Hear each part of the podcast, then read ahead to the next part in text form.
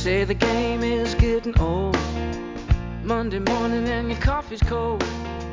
Life is not what you want it to be. You need another chance to be who you want to be. Yeah.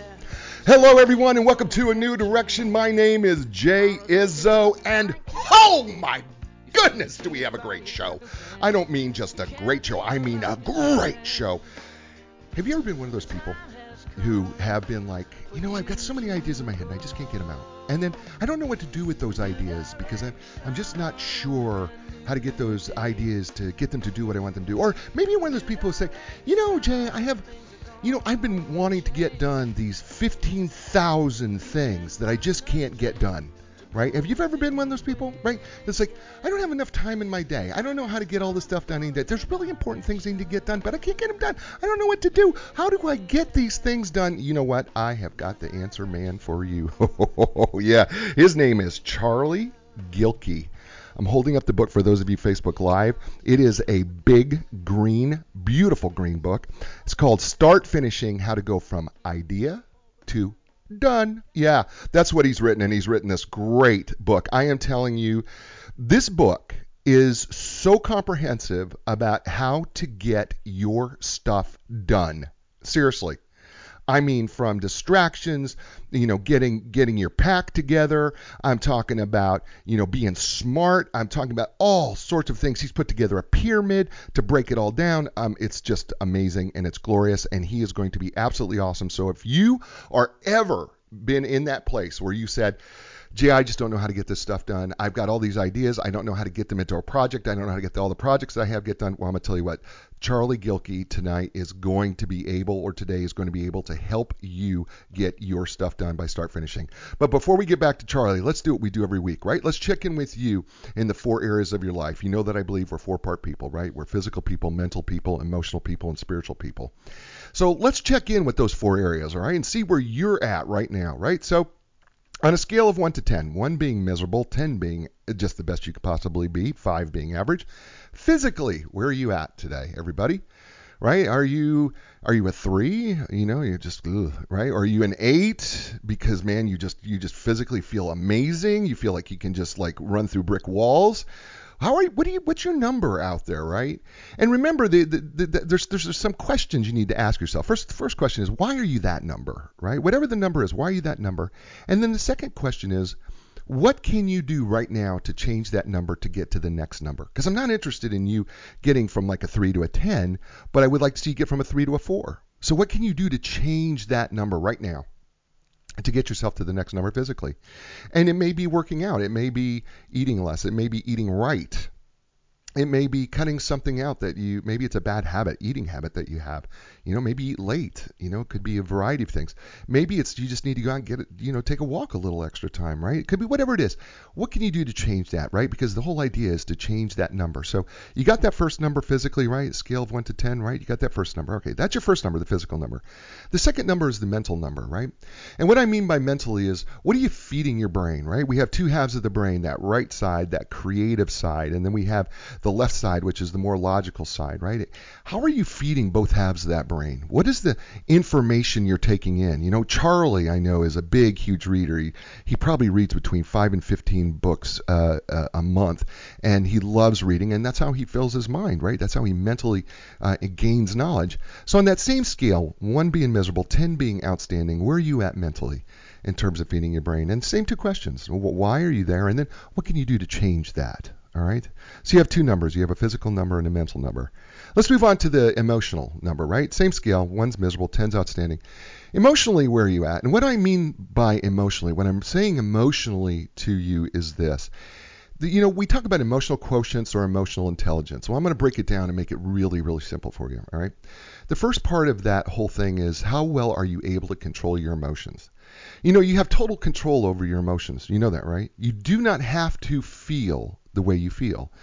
Matter of fact, you can always change the way you feel. It's not easy, you didn't say that, but having more emotional control allows you to be able to do more things. And so, how are you doing emotionally, right? That's the first part, right? The second part of that emotional intelligence is how well are you able to relate to the emotions of others?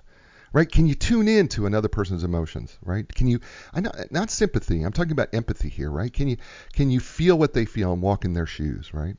How well are you doing in those areas? How well are you how well are you really doing emotionally and keeping it together and, and being able to control that? right? And whatever that number is, it's the same questions, right? Why are you that way? And then what can you do to change that, right? So much of this is intention, by the way, when it comes to emotions. I mean, it's about being more emotionally intentional with yourself because you know that person who cut you off in traffic, you didn't have to give them a hand sign.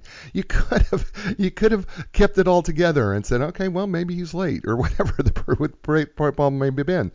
But the point being is that you always have more control than you think you have. And then finally, the fourth number, the spiritual number, right? And people get a little confused about that. And I like to say, you know what? If you if you take the physical, the mental, and the emotional, and you put that all aside, whatever's left, that's probably more of the spiritual areas of our life. And it's also uh, what gives us a center or a sense of peace, or how we get back to center on some level, right? And it could be a variety of things for some people. Some people it's God, some people it's nature, some people it's meditation, some people, you know, it's uh, it's physical exercise. Actually, believe it or not, can be a spiritual moment for them. Some it, it could be a variety of things that spiritually you're connected with that you that you don't necessarily understand but you know the truth of the matter is we have there's there's something that touches us right and deep within us that we can't always explain and science doesn't always explain it very well and so I need to ask you, how is that spiritual area of your life going on a scale of 1 to 10? 1 being miserable, 10 being outstanding. And I and I need to ask, is it is it working for you, right? I mean, if, if it is God, how's that relationship working for you? If it's meditation, how's that working out for you? If it's nature, how's that working out for you? So you have four numbers now, right? You have a physical number, a mental number, an emotional number, and a spiritual number. And you got to think of those as the legs of a chair, all right? Because, you know, if the chair legs are uneven, it's kind of hard to sit in and it's not very good for our posture. And same token, if the legs of the chair are really low, it's also uncomfortable to sit in. And that makes it very difficult for us to be the person that we're intended to be. So bring those areas up of your life. Get the chair right. Get your chair in the right position. And you know you know that you can do that because you can make those changes yourself. And speaking of making changes, a person that I'm about to interview that I'm so excited to interview, his name is Char- Charlie Gilkey. And Charlie Gilkey is uh, an out. First of all, he's he's a phenomenal guy. He's the founder of Productive Flourishing com. He's an author, he's a business strategist, he's a coach, he's a social philosopher, he's a veteran, which you know how I feel about that. He's a speaker, high in demand speaker, by the way. He's been fe- featured on Inc., in Inc. magazine, Time, Forbes, an entrepreneur. Charlie is, if, if I could say Renaissance man, uh, that's probably doing him an injustice, to be honest with you. Uh, he has his his website, um, Productive Flourishing is routinely placed in the top 50 websites for planning, productivity, and creativity, and team development for creative folks. Uh, he's written he's written books. Uh, the one of the ones before this was called Small Business Lifecycle, uh, which he wrote. Char- Charlie is works widely, cited across uh, media outlets. Uh, I told you he's been on BNet, Time, Forbes, Guardian, Lifehacker, more. He, I, I will tell you this about Charlie and he says this about himself, and I love this about him. So let me just say this. If a mad scientist were to do a Freaky Friday experiment and cross an entrepreneur, army officer, and philosopher, he'd be what pops out. And then once he popped out, he tried to figure out, help them try to figure out how to make himself better. And you know what? He's an awesome guy. He's pragmatic, philosophical, uh, philosophical, and yet compassionate and yet disciplined, creative yet analytical, driven yet laid back happy but calm. He's got a great sense of humor, and uh, I can't wait to talk to him. Welcome to the show and a new direction, Charlie Gilkey. Everybody, welcome him to the show. Thanks so much for having me, Jay. I'm pumped to be here, and not least because you pumped me up. well, this book, uh, by the way, available anywhere books are sold, uh, Amazon, Barnes Noble, you pick it, it's there. The book, by the way, just want to let everybody know the start finishing. Uh, Seth Godin uh, wrote at the very top of the book. He said, "Start finishing is a game changer, a modern day classic that will dramatically change your work," and that's a pretty heavy duty endorsement, uh, if I do say so myself. I, I want to talk to you though about when it comes to projects and ideas and finishing because you really start off the book this way. You know, we have a lot of stuff, and and and I don't want to get. We have a lot of stuff in our heads that we go, oh, I want to do this. Oh, you know, I need to do that. Or, or where we are the person, you know, who says, yeah, I, you know, I got all these projects to do. I don't know how to get them done. So, help us kind of clear the deck, if you will. I, matter of fact, I think that's words that you use. How do we uh, to help us with ideas and projects? Why it's so difficult, and why do we? Why are we there? And then where do we go from there? You know, that's a great starting spot, and I'm going to sort of unpack a few things here. One is the fact that if it requires time, energy, and attention, it's a project. Mm. And I think when we think about projects, too many people think about economic work. They think about, you know, sort of what they get paid to do, right. and they put that in the project camp. And then the work of their lives, they don't necessarily think about as a project. And what ends up happening is we end up applying a certain way of decision making, a certain way of prioritizing, a certain way of allocation to the economic parts of our life. Hmm. And then the work of our lives get le- gets left hanging, or we end up like sort of sliding it into leftovers from what's in our economic life. So not only do we overcommit in our economic work, we just don't have the room for the work of our lives being a great parent being a great husband being a great friend being in shape all the different things we could think about that we put in that bucket and i so love that you started the interview with the four domains mm. um, and I would just, if I may, add one other that I would want sure. people to think about. Sure. And that would be where are you in your social domain of your life? Where are you in your relationships? Where are you with um, the people around you, your community, your nation? It could also, you know, we could do that influx between spirituality and the social part of our lives. But I think what I've seen um, so much over the last decade of doing this work is when we look back and you know we get past the overwhelm of too many different projects and not enough time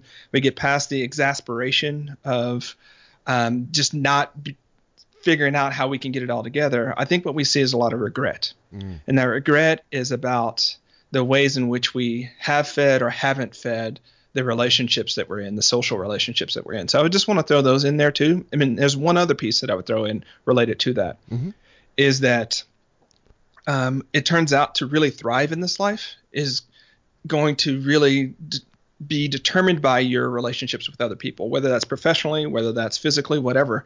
We are social creatures. I'm a neo-Aristotelian in that sense, hmm. where you know he said man is a social creature. He said political animal. What what he meant is we are the types of beings that live in close association and interdependence with other people. We cannot thrive if we don't have that as part of the thing that we're thinking through um, when we're thinking about what it means to be fully human.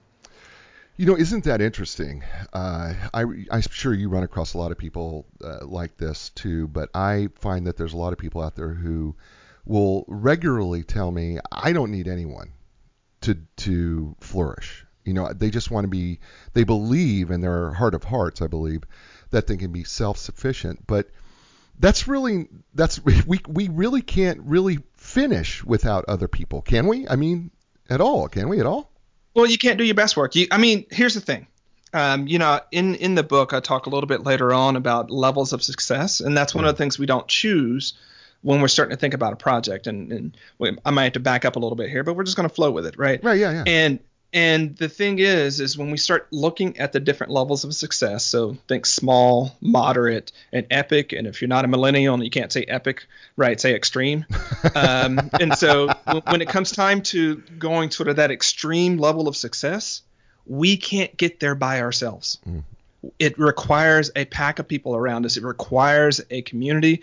It requires the um, blood, sweat, and tears and missing you of partners and families and things like that. And so any person that's like, well, I could do it all myself, I'm going to say, you know what? At best, you can get moderate success on any project. At best. Right.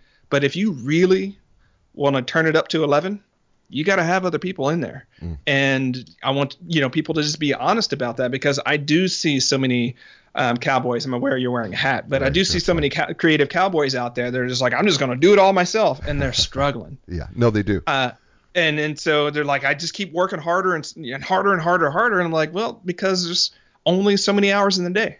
Right.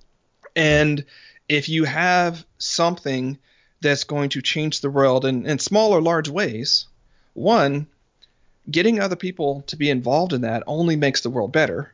And two, it's only through those other people that you can reach the people you might and have the impact that you might. And so, um, but the thing about it is, Jay, I think many people get to that place because they've either been burned in their relationships, or maybe they put haters and naysayers and derailers on their team, Right. or maybe they're in they've been historically asking for help and inviting people in has always been you know them showing that they're less than or that they're going to owe somebody or that you know they can't do it by themselves and so we have so many of these really crippling um, stories i call it head trash these crippling stories and Right. and self-defeating thoughts that we have that keep us from the possibility of accepting that you know what when we invite other people in not only is it an incredible gift for those right people but whatever we're trying to do we're able to do it better we're able to do it faster and we're able to reach more people and make a bigger difference That's huge. We're talking with Charlie Gilkey. His uh, book is Start Finishing How to Go from Idea to Done. And I want to start with ideas uh, here because I think, uh, well, we've started, of course, but I want to kind of go into ideas because you make a real big delineation that we don't really work on ideas.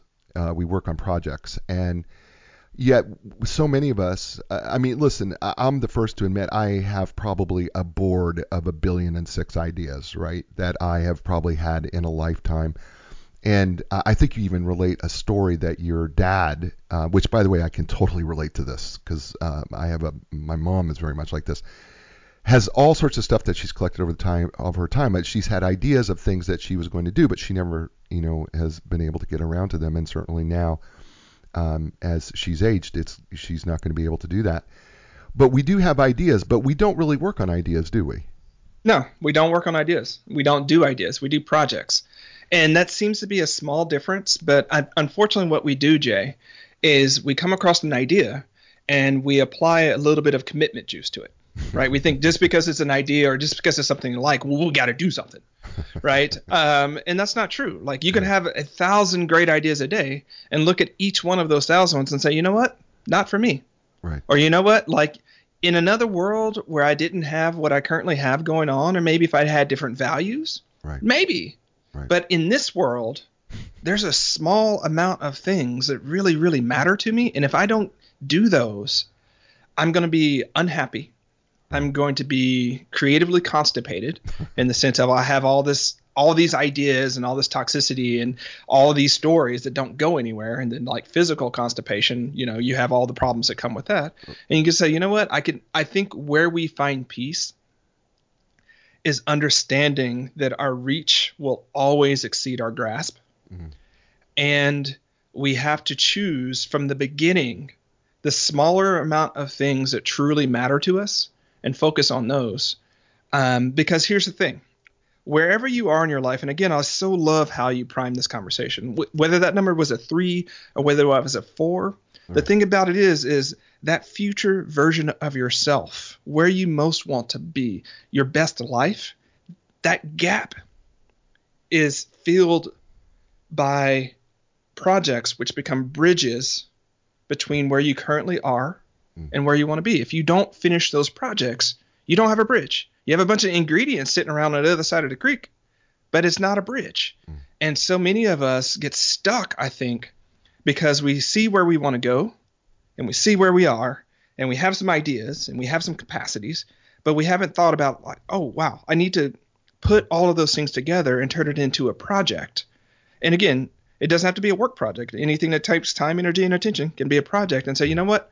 In this space and time, with these resources, with this goal for where I'm trying to go, how can I put these together, get them on my schedule, build the bridge, and move on with my life? Awesome. His name is Charlie Gilkey. The book is entitled Start Finishing How to Go from uh, Idea to Done. Awesome book. And you're listening to him and watching uh, on A New Direction. And thank you, everybody, for doing that. And by the way, um, A New Direction is brought to you by a brand new sponsor, Epic Physical Therapy. Whether you're recovering from an injury or surgery, suffering everyday aches and pains, having difficulty performing activities of daily living, you're unable to perform athletic activities, or you're just looking to improve how you feel and move, the elite team at Epic PT will provide you with a customized treatment plan tailored to your individual needs. With their experience in rehabbing young athletes to elite professionals, they understand the need to treat the body, entire body, as a functional whole, not just your symptoms or your injury. Epic Relief, Epic Recovery, Epic Results. You can learn more by going to epicpt.com. That's epic, E P I C P T.com. And also Linda Craft and Team Realtors, wherever you're at in the world, they can help you find the right real estate professional to help you buy, sell or buy your next home. And listen, they are known for 35 years. They've been known as the literally the legends of customer service, and they're located in Raleigh, North Carolina, but they help people all over the world. So if you're ready to sell your home, buy a home, why don't you start with those experts at Linda Craft and Team? So you can find out more by going to their website, which is lindacraft.com. That's L-I-N-D-A. C-R-A-F-T.com, and they sponsor a new direction, and we are so glad that they do. And we're here with Charlie Gilkey and his book, Start Finishing. And we have been talking a little bit about ideas, and Charlie has just been inspirational and awesome. I knew he would be. I had no doubt about that. So we, we we're talking about ideas and projects, but I want to ask you though, when it comes to ideas and projects, so the, one of the things that we say is that you know I don't have enough time, right? Because we have these projects. So how do we how do we start? Let's say how do we start organizing our projects or organize organizing a project in such a way that allows us to start maybe getting a grasp on our time, or is there something else that we need to do? Because I, you know, one of the things that you talk about in your book, and it's a word that it's a dirty word. It's a terribly dirty word, and I'm going to say it on the air and I know that people are going to cringe. Do not, for those of you who are listening, do not turn off. Okay, I don't care where you're listening. If you're a podcast or you know whatever, don't turn off. I'm about to use to say the word. Here it is: discipline. I mean that. I mean, it seems to me that part of getting things done, getting things vi- finished, requires some level of discipline right? So let's talk about the importance of discipline and and then how that plays a role into into getting us to be able to start you know completing our projects you know because now we've turned an idea into a project by completing those projects. So let's talk about that. Jay, you're a man after my own heart here. Um, and so what I, what I'll say is discipline is one of the five keys to doing your best work and living your best life. The other four are intention, awareness, boundaries, and courage. And so, y'all, it makes a good mnemonic I A B C D intention, awareness, boundaries, courage, and discipline. And you're absolutely right in the sense where, um, you know, I think because of our mindsets around discipline, we resist it. And because people don't dig into it enough, they haven't experienced the benefit of discipline enough to get over that uncomfortable part of having to choose from the beginning that you're not going to do some things or having to choose from the beginning what you're going to do or in that moment when you want to go for the comfortable easy thing to not do that mm. Um, so let's pause here because you know sometimes people come to me jay and they're like ah i'm terrible at, at, at having habits i have no habits i'm like well that's not true you currently have some habits we all have habits because we're creatures of habit right that's right. why we say that right. um, the question becomes are your, your habits fulfilling you are they pushing you towards the right direction. And it turns out that most of our organic habits push us towards comfort. They push us towards things that we like. That's why we all love potato chips and fries and things like that. Why we know they're not good for us, but you know what? They taste good yeah, they and do. they're comfortable. And at the end of a long day, you don't want to eat a kale salad. You want some damn fries. right? right? And so all of our habits, if left to our own devices, actually go towards comfort they go towards the safe, they go towards the known. But it turns out to change our life, we have to do different things. So we have to start creating new habits. And at the beginning, it does take some discipline juice to make that happen. Mm-hmm. But habits are just discipline made automatic. So you do it long enough, and you get to this point to where choosing not to do it is actually harder than choosing to do it. Mm. Right? Right. And so I think people have the discipline game all wrong because they think like for the rest of your life, Right. You're going to be struggling around that that change, and actually, it's not true. You're going to struggle for you know a month. Three months. Mm. You know, if it's a really big life change. And by the way, um, not not to overly shout out your sponsors here, but I I loved them in the context of the show because rehabilitation and you know getting back in shape that's right. a project man right That yes. is a project right moving to somewhere else that's better for you that's a project. And and again, I just want to hold them back to that is because I think people have goals. Maybe right. I want to lose 20 pounds, right. or um, I want to you know be able to stand up for longer than 20 minutes. Right. But they haven't converted to what are the steps I need to take to do it. And with everything else going on, what am I going to choose not to do? And that's where that discipline comes in. And that's where sticking to it until you get to that point to where you realize that discipline creates freedom. Mm. That's that paradox that we don't understand. By the time you get into it and you have these habits that nourish you, you're making these choices that are hard in the beginning, become easier in the end. By doing these projects that always keep you off the mental, emotional, and social couch, as it were, right. you start seeing, wait a second, no matter what it is in this world that I want to do, I can do that. Mm. I can build my bridge there. Mm. And that's where that freedom comes in. But freedom comes at that cost of, you know, you might be able to build a bridge, but at the same point, you got to pull out the hammers and the tools and stick with it until it's done. Yeah, listen, I I so agree with you about you know discipline. Some, we do we do give it make it a bad word, but the fact of the matter is, once it becomes a habit, it's so much easier to deal with. I, am just going to take a couple examples. I, I, love going to the gym every day. It is a habit for me. I get up, I do my devotional time and, and the things that I do, and and then I go to the gym. I have a regular schedule. This is my routine. I, I do that, do this, go to the gym. I go there every day. And when I don't do it, I am way, way, way, way, way feel weird if I can't get there in, in the time schedule that I've allotted for myself. By the same token, I also know that I, I, I was pre-diabetic and I did not want to do medication, so I had to make a lifestyle change, right? And I had to be very disciplined about it. Literally, no sugar. And then it was not just no sugar; it was no fruit, because that was containing sugar that was elevating. And then it became, you know, no, you know, no white carbs, and because that was elevating my sugar. So I had to be become very disciplined about you know doing these things. Well, you're right. You know what? The the first three months, I'll be honest with you, the first three months were a little bit of a challenge. Okay, they really were. But I two I'm going on two years of this now. I got to tell you, I don't miss it. Matter of fact, I've I lost a bunch of weight. I feel amazing, coupled with my habits of the gym anyway, and then having these changed in the eating habits has you're right it's created more freedom. I can do more. I can i have more energy. I have more ability to do more things. I can get more done. I can complete more stuff. It's it there is so much freedom in it but i don't i think we find discipline to be such a bad word that we don't understand that once we become into a habit formation or a routine formation then what happens is that it actually is so much better for us. It's so much better for us. And i think the thing about it is is that I agree with you. We've made it a dirty word, and you know, you, you mentioned from the beginning. I, at heart, I'm I'm still a soldier, right? And so I'm going to tell people up front, yes, it's going to be hard. I'm not going to whitewash that. It's right. going to be hard, right? And here's what you get from it. Right. And once you understand that, you know what, if you're exasperated about how your life is, or if you're tired of looking at your friends on Facebook and Instagram or wherever you're looking at, it's like, you know, that person's in shape and they're 45 and I'm 45 and right. they're doing all the cool things and I'm not, you know what the difference is?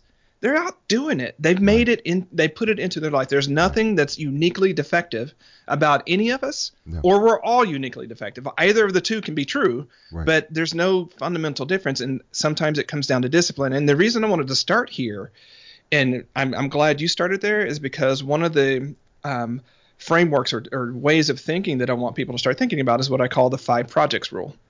And the five projects rule, real quick, is you know it, it, banks on this longer sort of way of saying it, which is no more than five active projects per time perspective. Right. I could break that down a little bit. It's that time perspective that does so much of the work for us. So most of us intuitively know the difference between a week-sized project and a month-sized project. Mm. Just like we know the difference between a meaningful chunk of a day and a project that's going to take a week long to do right? right. Um, just like we know the difference between a month sized project and a quarter sized project. This becomes super helpful for us because when we're thinking about what to do for the week, we can say, you know what? What are the five week sized projects hmm. that I want to get done or get significant progress on this week? And how do those relate to the five larger month sized projects that I've already set out to do this month? And we can sort of work our way back up. And the reality becomes very, very quickly is like most of us, if we're being really honest, know that we're not doing more than five significant projects at any time slice per week or per, you know, per that time slice. So we are not getting more than five significant projects done per week. Mm. Right, and it it bears out time and time and time again. And I'm going to dial in just a little bit more here. For a lot of people, it's helpful to think about three work or economic projects and two personal projects. And so, you know, we're recording this on November 4th. And you know, in a few weeks in the in the states, we're going to have Thanksgiving, and for many people, especially women in the United States, Thanksgiving dinner and having folks over and doing that, that's a week-sized project. Yeah. They're starting the week off. Like if you want to think whatever that is, Monday comes around, if they committed to having a great Thanksgiving, they've got four remaining projects left over. Mm. Right? But we don't think that way and we try to stack into an already full week this Thanksgiving dinner thing and it's harried and we're not super present and you know frustrated and everybody's riled up. And so what I would want people to accept from the beginning of say like a Thanksgiving week is like you know what? That project is going to displace something else that I might have done um, and I'm okay with that because being with my family, having this really great Thanksgiving dinner, being able to say I love you and I thank you to the people around me without having that monkey chattering at me at the back of my mind about all the things I'm not doing or what I need to get to next, like that's worth it to me. And I'm willing to say, you know what? That work project that I'm going to half work on and not finish anyways, I'm just going to punt that until next week and negotiate that with my boss if I need to. But this is what matters to me this week, and it's what I can do. So the five projects rule, once you accept the limitation of it, it's it's a great triage rule. It's a great planning rule because you're not having to plan so many different projects that as soon as one gets off, you know, you're trying to chase them and you end up in a cascade. Right. And it's a great tool for expectations about what you're going to be able to do and be at peace with that and make sure that you're doing the right things mm-hmm. versus being torn in so many different directions and not really getting anywhere on any of them. Uh, we're talking with Charlie Gilkey. By the way, that's good stuff, man. It's really good. Charlie Gilkey, uh, the book is entitled Start Finishing How to Go from uh, Idea to Done.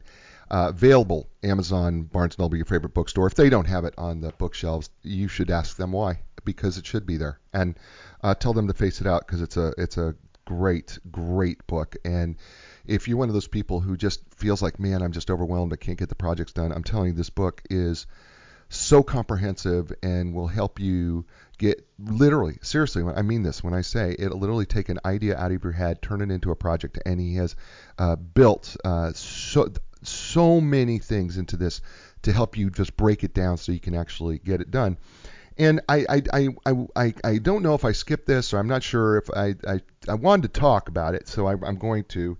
Is I wanted to talk about goals and the goal framework, and I love the SMART framework because I feel like the SMART framework is really something that people should get themselves um, when it comes to creating these goals of the, our five, even in our five projects, right? We need to have goals on what we're what we're planning to accomplish and and how the project that we're planning to get done. But we need to have goals, right, to get those done. And I I really love the SMART framework. Do you want to go into that a little bit? Yeah, let's do it. Let's do it. So the smart framework, I'm not the first guy to come up with it. I, I've made some tweaks to it though for to make it more personal, more meaningful to us, because I couldn't help it. Um, actually, I, I because because I, I saw some of the short files of the corporate version of it. Sure. So smart, it's an acronym. S M A R T, simple, meaningful, actionable, realistic, and trackable. And most of them are fairly straightforward. Um, But why I switched that M out Um, because that one used to be measurable in the Right. in the sort of corporate version, is that so many people had committed to projects and committed to goals that when you really ask them, like, why does that matter to you? How's that going to change your life? How's that going to remove a pain? How's that going to help you be the type of person you want to be? They couldn't nail that. Right. And guess what? It was those projects that remained in the you know bucket of projects undone Mm-hmm. indefin- indefinitely. And so I had to add that back in there. And the realistic piece is something that, especially a lot of us creative souls, mm. you know, we have this very we have this very tense relationship with reality. Because on the one hand we know we have to work within a the sort of given constraints of reality. Right. but on the other hand as people what we do is change reality.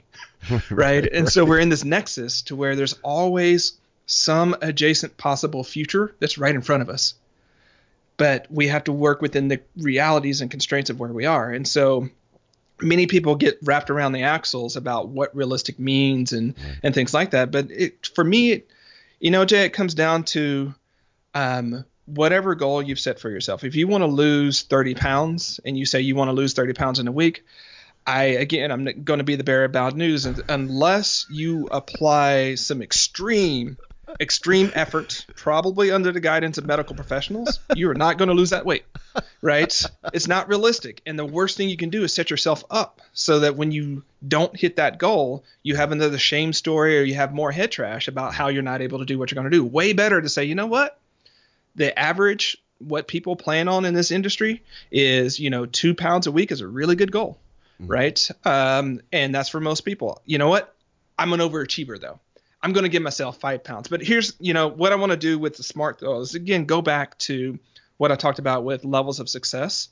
Is that too many people want epic results, right? But they don't want put they don't want to put in the epic effort to get there. Mm. And you know the grace that we have by choosing smart goals and really being clear about that, and then sort of measuring that based upon what level of success we want, is that we could be at peace and saying, you know what, I I want a bigger goal, but honestly, I'm going to put in a small amount of effort. Right. So I am going to adjust what I think is possible based upon the amount of effort that I'm going to do. Right. But this other thing over here, this other thing really matters to me and I'm willing to go all in, man. I'm willing to get up at 4:30. I'm willing to put money down. I'm willing to, you know, recruit my friends and be vulnerable for that thing. I'm going to go after the epic goal. So I don't want people to choose that everything has to be eh, to be epic because that's how you burn yourself out and burn your relationships out and, and just really make about a bunch of poor unsustainable choices. Nor do i want people to always settle for the small things. I want us to be super intentional. Again going back to those five keys i mentioned with intention being one of them and saying you know what? These are the priorities. These are the values in my life and i am going to allocate my time energy and attention accordingly and be okay with what i get. This thing matters to me in this way I'm going to give it, you know, I want some small goals. I want some wins. I'm going to go after it. And that's how I'm going to do it. This thing matters to me a lot. I'm going to go after that way and track those goals and be honest about the relationship between the amount of effort and skin in the game you put in those projects versus the return from that effort and skin in the game. Got it. I, listen, uh, we are on the same page on this, and you you say something um, towards the middle half of that chapter where you say something, maybe towards the end, where you say, no date, no finish. Absolutely. No date, no finish. And that's, I think, why so many ideas and projects end up in this someday maybe land is because it's like, well, I'll do it, you know, someday maybe, somewhere in the future. And, you know, a lot of times the orientation that you can have is not just thinking about that that deadline or that due date, but saying, you know what?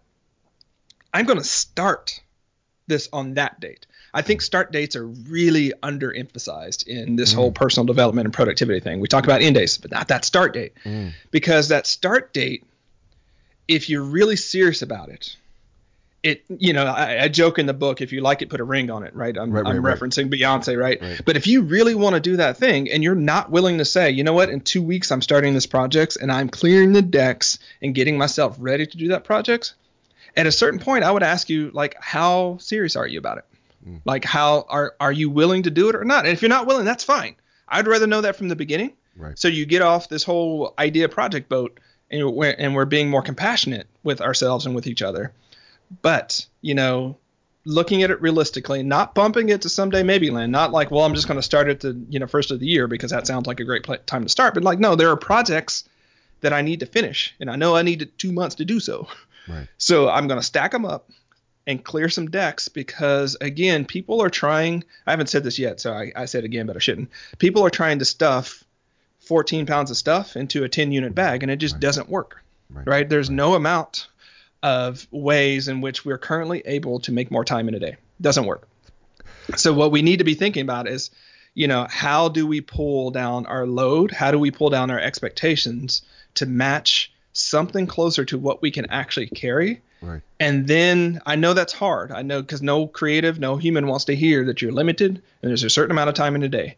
Right? No one wants to hear that, but I, I promise you, on the other side of that, being able to go to sleep at the end of a day, being able to look back over the week and say and being proud, being able to look back over a year and say, you know what, I kicked a lot of butt that year. It's worth it. Right. I love that. His name's Charlie Gilkey. His book, uh, Start Finishing. I'm, seriously, no, I'm, I'm I'm not making that up, folks. Start finishing. Seriously, no. How to go from idea to done is the name of the book. It's available everywhere, and uh, he's with us here on a new direction. Hey, a new direction has a new sponsor, and you know who that is? Epic Physical Therapy. Their facility, by the way, which is outstanding. I've been there. I've been treated there. They they've got over 75 years of combined experience. Uh, amazing. But let me tell you what the facility offers. They it is one of the most advanced, top of the line.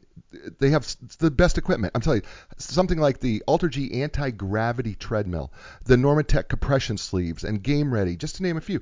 They are trained and certified in the most comprehensive, cutting-edge treatments available, including blood flow restriction therapy, dry needling, cupping. That's just a few. Learn how they can make you more epic by going to epicpt.com. That's epicpt, E P I C P And Linda Craft and Team Realtors, no matter where you're at in the world. Linda Craft and her team can help you match up with the best professional possible to help you sell your home or buy your next home. And if you happen to be in the Research Triangle Park area of Raleigh, Durham, and Chapel Hill, stop by their office at 7300 Six Forks Road, get a free bottle of water, and find out why they are the legends of customer service. And you can learn more by going to lindacraft.com. That's L I N D A C R A F T.com. And we are back here on a new direction with Charlie Gilkey and his book Start Finishing: How to Go from Idea to Done. Charlie, I, I know that we are not going to get through the entire book, and that's never my intention. I just want to give people a really good flavor of the book. And man, you doing? I'm, I'm just telling you, man, you are you're awesome. But there's one part that just spoke to my heart, and I think it's going to speak to other people as well. You know, and so when there's certain things in the books, you know, because I like you, I read a book a week, you know, when I'm interviewing the authors because I want to try to know their book as well as they do. I certainly don't, but I try to. And one of the areas that spoke to me were creating your success pack. And I'll tell you why this one really hit me, and I want you to go into it, is because when we think about creating the people around us who are going to be our encouragers or the people who are going to help us get our projects done, one of the things I probably did not think about was actually breaking down who were those people in our success pack uh, between guides, peers, supporters, and beneficiaries. And I would really love you if you wouldn't mind going into talking about those the success pack and, and those people and why they're so important for us to be successful in completing our project. Thanks so much for highlighting that, Jay, because it's one of those two, three things from the book that where if people don't take anything else from it, it's one of those things I want them to. Awesome. Um, so so thanks for so much for that. So as you mentioned, um, your success pack is made up of four different kinds of people. But before I get into those kinds, I want to talk about who's not on the team and that's naysayers and derailers. And naysayers are what they sound like. They're the haters. They're the people around you that never seem to have, you know, any belief in you or your projects. And uh, first thing I want to tell you is they don't belong on your team. And it's not that they're bad people. But I'm we sorry. Jay. We, I'm sorry. I'm, I'm sorry. First of all, don't let a hater on your team. Okay. yeah, that sounds obvious. Except, That's all. except Okay. we spend a lot of time and a lot of our effort trying to make naysayers approve of our of our work or You're us so or right. like what we're doing. You're so right. You're you're absolutely you're, you hit it. Go ahead. Go ahead. And so, um, you know, like the poet, musician, and philosopher Taylor Swift said, haters gonna hate. Right, and so you, they're just not going to change that, and the amount of effort that you will take in trying to change their mind is just not worth it. right. Okay. Right. So the second group of people who are even more challenging than the naysayers, though, are your derailers. And your derailers are the people who they may love you, they may want the best for you, but however you interact with them, you just end up stung. You end up um, depleted. You end up like you have some of the life sucked out of you. It might take you three days to recover from that phone call, even though it might be a parent or, or a partner or whatever. And derailers are also not on your success pack, right? We mm. want the yaysayers in your life. Mm. We want the people who already believe in you. We want the people that, and, and I know this is going to sound like a very subtle difference, but we want the people who don't question if you're going to be successful, mm. but how you're going to be successful Mm. right? We want those people that turn all of that creative juice into possibilities for you, as opposed to just ways of reaffirming the the, the scared and, and incapable parts of yourself. Okay, Right. so so they're yaysayers. Four kinds of yaysayers you want to put on there. Guides. these are the mentors on the roads. They are your Gandalfs, Yodas, Dumbledores, Morpheuses, or insert whatever pop culture reference you need to make it work for you, right? These are the people that um, you put on your team, not because they're going to do any work for you, but because they see the world differently in a way that's constructive to helping you see how to change your life and and to see that the way in which you've locked yourself into whatever situation you are um, that you're in it doesn't have to be that way. So we pull guides on because of their vision how they see the world. So guides and eyes. Remember that. Guides and eyes. Guides and eyes. Got it. second are your peers. Your peers are the people sort of shoulder to shoulder um, you know, if we were to keep with the pop culture reference, these are the people that are on their journey with you.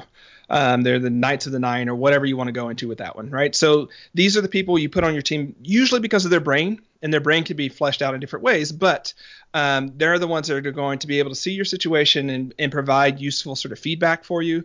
Um, you know, weigh in, be thought partners, things like that for you. Um, and again, they're going to be constructive. Now, I want to pause here because it can be really useful to have that person on your team who really believes in you, but they might be a little tough, mm-hmm. right? They might not be that for they might not be that yes person that will just agree with everything that you say, but they may be like, you know what, Jay, you know that's a great idea. Let's kind of think about it some of this way too, or maybe you want to go that way, and they challenge you just a little bit. So just because they give you constructive feedback doesn't mean that they're a hater or naysayers. People sometimes get that wrong Right. right? Um, and so you do want, I think it's useful to have someone that raises the level of bar of your thinking and work on your success pack. And usually they need to be a peer. Yep. Third group, remember, peers are for your bra- or for the brains. Third group are your supporters. Supporters are your hands. They're the people in the project with you, actually getting it done, actually helping you like move some of the pieces around, doing some hammering, doing real work to push the the, the um, project forward. Okay, those are your hands. That's why we have supporters. The last one are your beneficiaries, and believe it or not, they're the heart of the project because these are the people other than you who um, will benefit from both the process and the outcome of your project. Right. And they'll, when you get stuck, they can help out in two ways. When you're conceptually stuck, you can, you know, not spend nine months Googling things and wondering in your head. You can go to the actual person you're building something for and say, hey, does this work? You can send a text, you can send an email, you can do whatever you need to do. And yes, that requires some vulnerability, but that's part of the work that it's going to take for you to do your best work. So when you're conceptually stuck, they can help out. Mm. When you're emotionally stuck, they can remind you that like if you don't finish that thing that you do, mm. that person out there that would otherwise benefit will not benefit. You know, in this world, no matter what we do, we do one of two things, sometimes a combination of both, is we deliver delights or we solve problems. That's what we come down to. Delivering delights, solve problems. Your project, your projects do that. And if you're not delivering a, a delight and solving that problem for that person, they're stuck. Mm. They still have the same problem, or they're in the deficit the deficit of that delight. And sometimes that's enough for most of us to say, you know what? If it were just up to me, I'd phone it in. I got I got a show on Netflix I want to watch. Mm. But you know what? If I don't do this thing and I've told Jay that I'm going to do it, then not only do I look like a butt, Jay's worse off, right? He's still in that same position. I'm not going to do that to him. And it can uh, supply just a little bit of that momentum juice or a little bit of that motivation juice. Unfortunately, I think when we start thinking about our success packs, the first place people's brains go is to guides because they got the sauce, right? The guides, if I just had more of the resources, I saw the world or whatever, right? If Jeff if Jeff Bezos was on my team, I could do anything. It might be true because it's Jeff Bezos, but the reality is a lot of times um, he's not going to do any real work for you. He's going to tell you things like remember who you are, and you're like, what the hell does that mean, Right. right? Um, but it doesn't. You don't understand it until you get to that crossroad. But your beneficiaries are the ones whereby if you're in tighter and better relationships with them, Right. they will keep you in that project. They will keep you from getting stuck. And when you want to give up, they'll keep you in the game. And so just think for for each of those groups, think three to five people per Okay. um, because what that does is that creates a group of 12 to 20 people around you that you can reach out to, that you can phone a friend, that can Right. catch you when you fall into your own into that same crap that you've been doing, Right. um, that can catch you when you you know overcommit to this new bright shiny object that you just had to do, and your your buddy's like, hey, but what about the thing, right? Like, oh yeah, the thing, right? Whatever it is, this success pack is actually what creates this I, I joke it I joke about it as being a reality distortion bubble in the sense in the sense where it's not what you think. It's not that they're keeping reality around you. They're helping you alter the reality around you Mm. to create this new possibility that you want to live in. Awesome. I, I love I listen I love the success pack. I, I love that. Uh, his name's Charlie Gilkey by the way. That's who I'm talking to. He wrote this outstanding book. He's an outstanding guy right? I mean you listening to him is he you people who are listening right now you are blown away. I know you are because he's helping you become outstanding great better because you've always had it in you. I didn't say that he did. Anyway start finishing uh, how to go from idea to done available Amazon Barnes Noble your favorite bookstore if it's not there. If your book is dog-eared as mine uh, you will yes that's how much I loved it. It's so dog-eared. I, matter of fact I think I have more dog-eared pages than non-dog-eared pages is what I've got here. But the book is great. Make sure you pick up a copy of it. Uh, if, if you're somebody who struggles with I mean he even talks about email by the way handling email how to handle email in a better way. And I know a lot of you uh, people who listen to the show are always asking man how can I deal with email?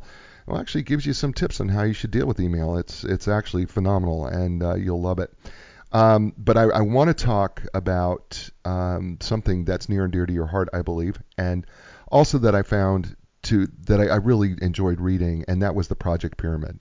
And I know that um, it's going to be difficult for people who are listening to this on a podcast eventually, and who are listening to this on Castbox FM Live. Thank you for joining us, and also the people who listen to this on Oak 93.5 FM. Thank you everybody for listening on Thursdays and Sundays. I appreciate you doing that. But if we can, can we describe? Can you? Do you think you can? Uh, do do you, how do you feel about trying to describe the project pyramid and breaking that down for us?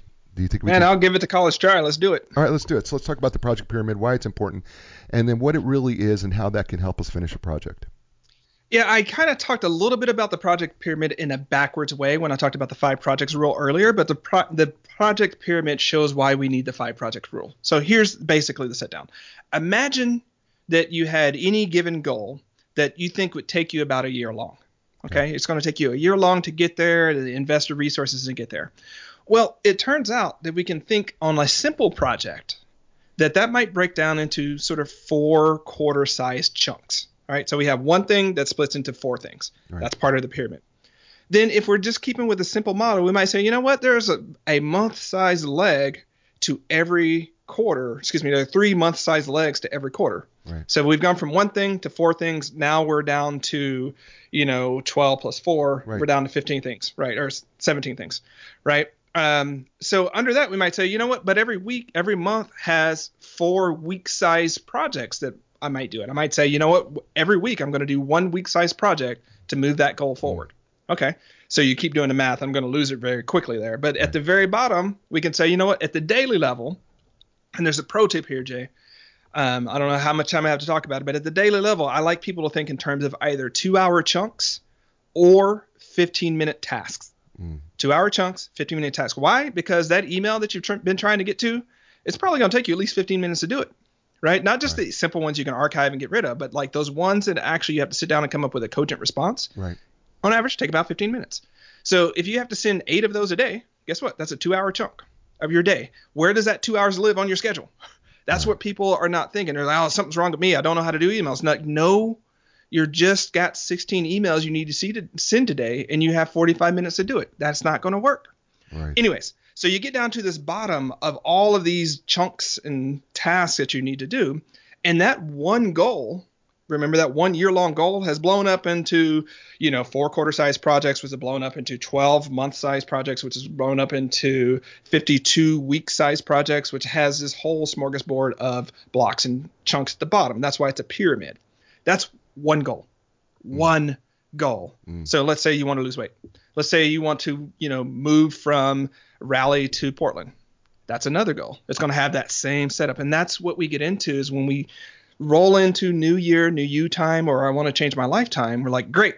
Okay, I'm just going to have this one goal without seeing that bottom layer of 15 minute tasks hmm. and two hour chunks that's going to power that forward. And so this is why there's so many folks that are in my industry, myself included, they're like, look, man, we got to constrain this thing down to like five goals, right? Five goals, maybe three goals, because this is just the new stuff that you might do in your life. This is not all the routines, this is not all the chores, this is not getting the kids back and forth to school, all of which count as projects or tasks. It count as work, y'all. Right? If you say above and beyond what I'm currently doing, I'm going to do this new year size thing, Right. you're committed to you have conceptually committed to that bottom layer of the pyramid. Mm. And if you don't have that time, energy, and attention in your schedule somewhere and you're not making room for it, guess what? That project's not going to go forward and it's nothing wrong with you. It's just about the fact that you don't have the fuel in your schedule to fuel that project. So my question becomes, what are you going to adjust? Are you going to adjust your expectation about the project? Or are you going to start looking at your schedule and saying, you know what? I'm going to make room on it and make room in the schedule, and here's how I'm going to do it. That's awesome. The, the, the beautiful thing that I loved about the pyramid that you designed in this was that it was it was conceptually understanding that 15 minutes of my day just affected my year. Yep. That's that was the that was the part that blew me away is that I, I I don't think we pay attention that the 15 minutes that you spent on the email just affected your entire yearly goal. And that that when I started reading through that at a deeper level, it just it blew me away and I was like, "Holy cow." It's no wonder we don't complete the things that we complete because we don't recognize that the 15 minutes that I spent on email just affected my whole yearly output, which is amazing. I'm so glad you mentioned that. Can I add in something else real quick? Sure. That that also means that that 15 minutes that you spent on Facebook or scrolling through Grubhub because you couldn't figure out what to eat also also affected your year. It did. It did. Can you believe that you and I have been on for an hour? Man, I could do this for another 30 minutes, but I know you got to go. I know. I, well, I mean, but I mean, you have been great. I, I, I, I listen. I, I'm going to call you friend because everybody who's on the show is a friend. And so, what I ask my friends to do at the end of every show, you know, the show's called A New Direction because we try to help people find a new direction in their life or their career and their business, and you've done all three today. So, but I asked them if you could leave the listeners with a new direction. What would Charlie Gilkey leave them with based on start finishing and how to go from idea to done? I would leave them with the realization that how they spend their time is much more under their control than they may have realized. Mm. And I would want them to f- find new ways, new directions on how to spend that time that helps them bridge that gap between where they are mm. And where they want to be and bridging it with finished projects. Awesome. His name's Charlie Gilkey. Book's called Start Finishing How to Go from Idea to Done. Get it. Folks, it's another show. And you know what I say every week? Be inspired because when you're inspired, that means you'll inspire someone else, and in turn, they can inspire other people, and that can make this world a great place. I'll be back next week with another outstanding guest. I thank you for joining me. I am so grateful to every one of you listening to podcasts wherever you are. Thank you so much all over this great world of ours because so many of you listen from all over the world. Thank you. Merci. I appreciate you so much. So, you know what I say every week? You know what it is? Ciao, everybody.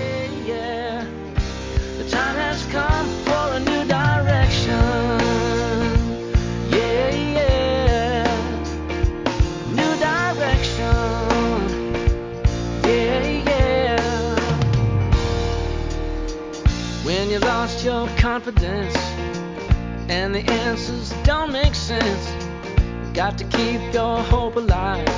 You got to know you can survive.